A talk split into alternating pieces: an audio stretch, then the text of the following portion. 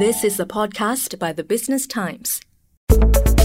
Welcome to Money Hacks, a podcast series by the Business Times, where we explore useful financial tips. I'm your host, Chris Lim. In this episode, we're discussing how Gen Z Singaporeans save, uh, what they're interested in when it comes to saving, how they approach saving. And our guest this episode is Prashant Aggarwal, Country Manager of financial comparison site SingSaver. Welcome to the show, Prashant.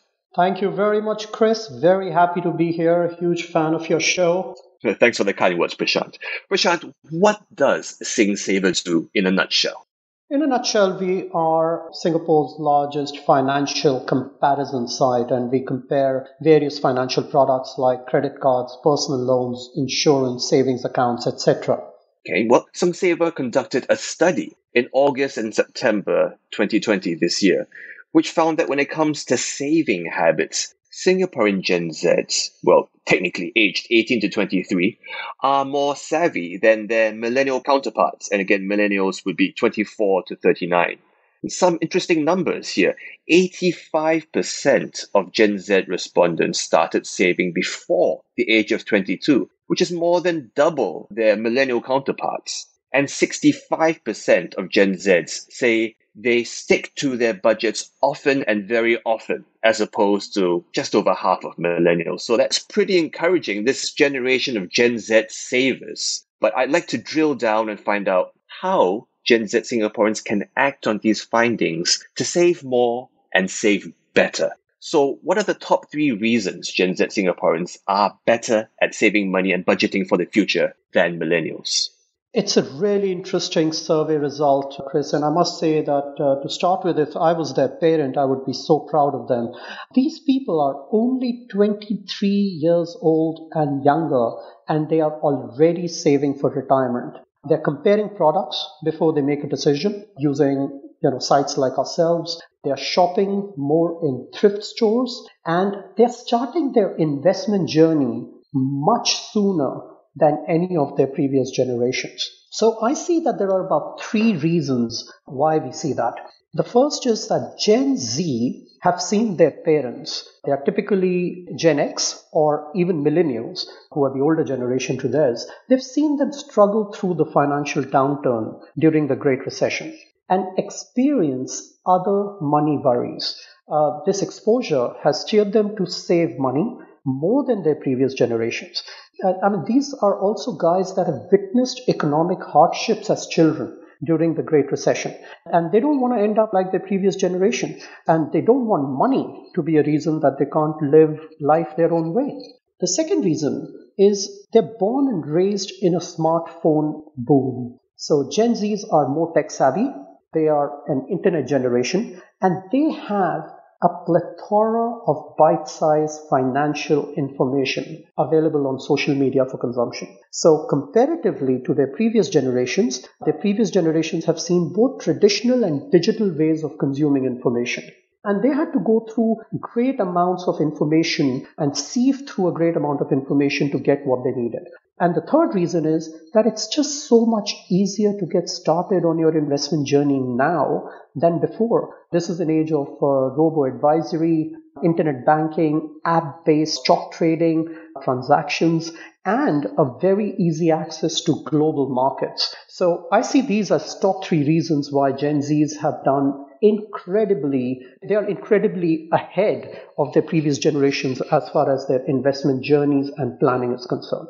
Interesting point. You know, your second reason, Prashant, the plethora of bite-sized financial information out there. But is there a danger in having all these sound bites, reducing financial wisdom into nuggets that can oversimplify some financial advice?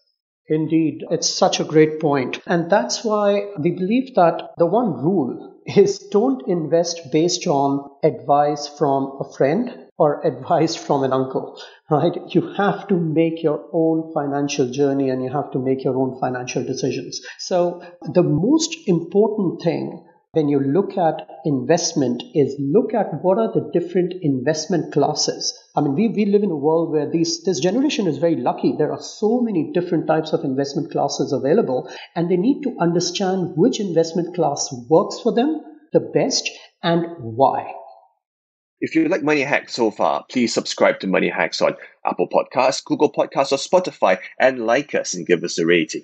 And now back to our conversation with how Gen Z saves money with my guest Prashant Aggarwal, country manager of financial comparison site Sing SingSaver. Now, before the break, Prashant, you were mentioning how, I mean, don't go and invest just based on hearsay or an advice from a friend. Ultimately, you have to make that decision for yourself based on some knowledge.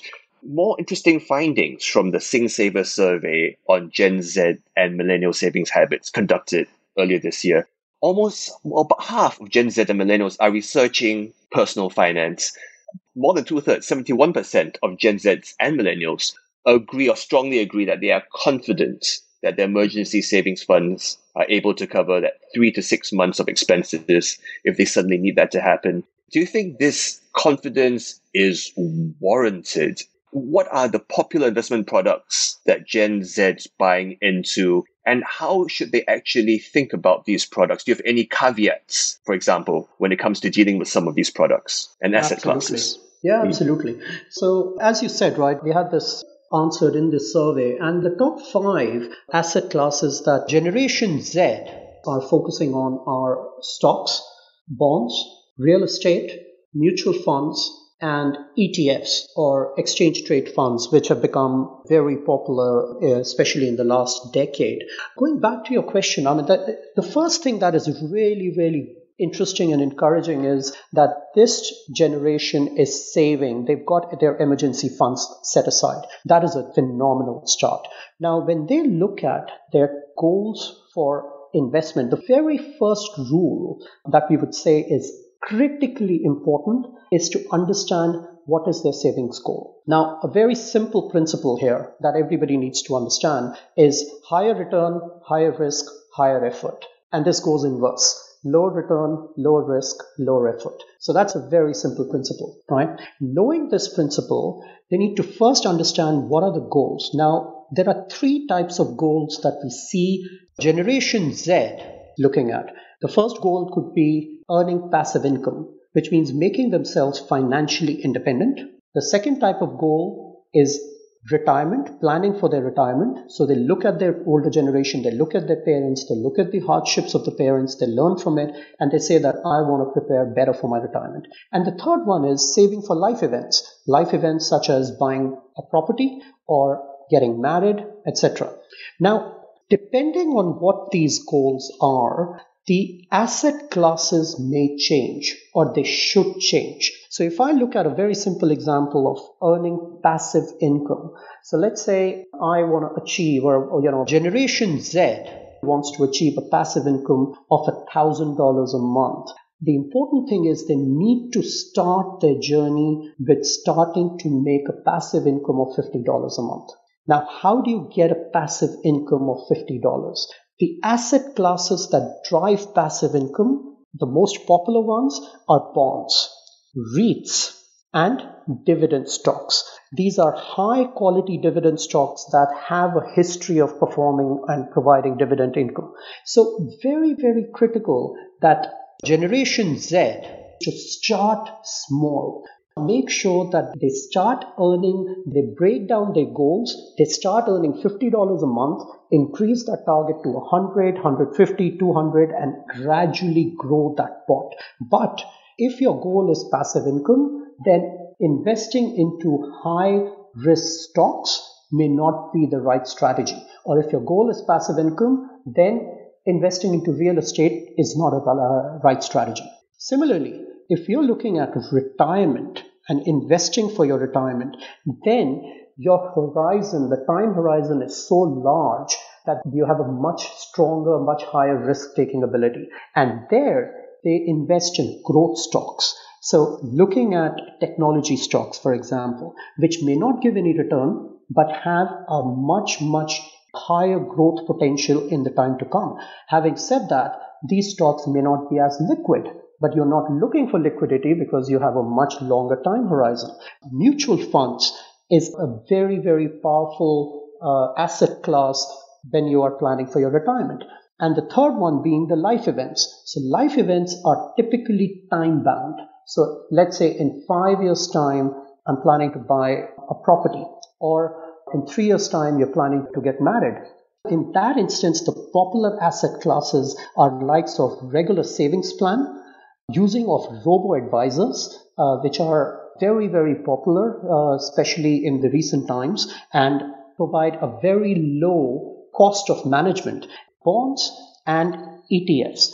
The important thing if you're investing for a life event is to save in assets which are liquid and not high risk because when you need the money at the point of that life event, right, you don't want to be dependent on the value of that asset depending on how the market is doing. So you want to protect it. You want to make sure that your focus is on protecting and growing that money faster than the inflation rate and beating the market by a smaller margin. But making sure that you're not risking that because you do need that money at a particular time and you don't want to be shortchanged at that moment. So know your goals, know your time, your investing time horizon, and then pick a strategy and an asset class that matches that. Makes perfect sense. Thanks for talking about Gen Z savings habits, savings products, and strategies with us, Prashant. You're most welcome, Chris. It has been a pleasure. Thank you so much. We've been speaking about how Gen Z saves money and how they should be saving money with my guest, Prashant Aggarwal, country manager of financial comparison site SingSaver. And that's a wrap for this episode of Money Hacks, a podcast series by the Business Times. That was an SPH podcast by the Business Times. Find us on Spotify, Apple or Google Podcasts, or streaming on Google Home. Do feedback to us at podcast at sph.com.sg. You can also check out more podcasts on various topics at The Straits Times, The Business Times, and Money FM 89.3. Any financial or investment information in this podcast is for use in Singapore only and is intended to be for your general information. Any particular investment or decision should only be made after consulting with a fully qualified financial advisor.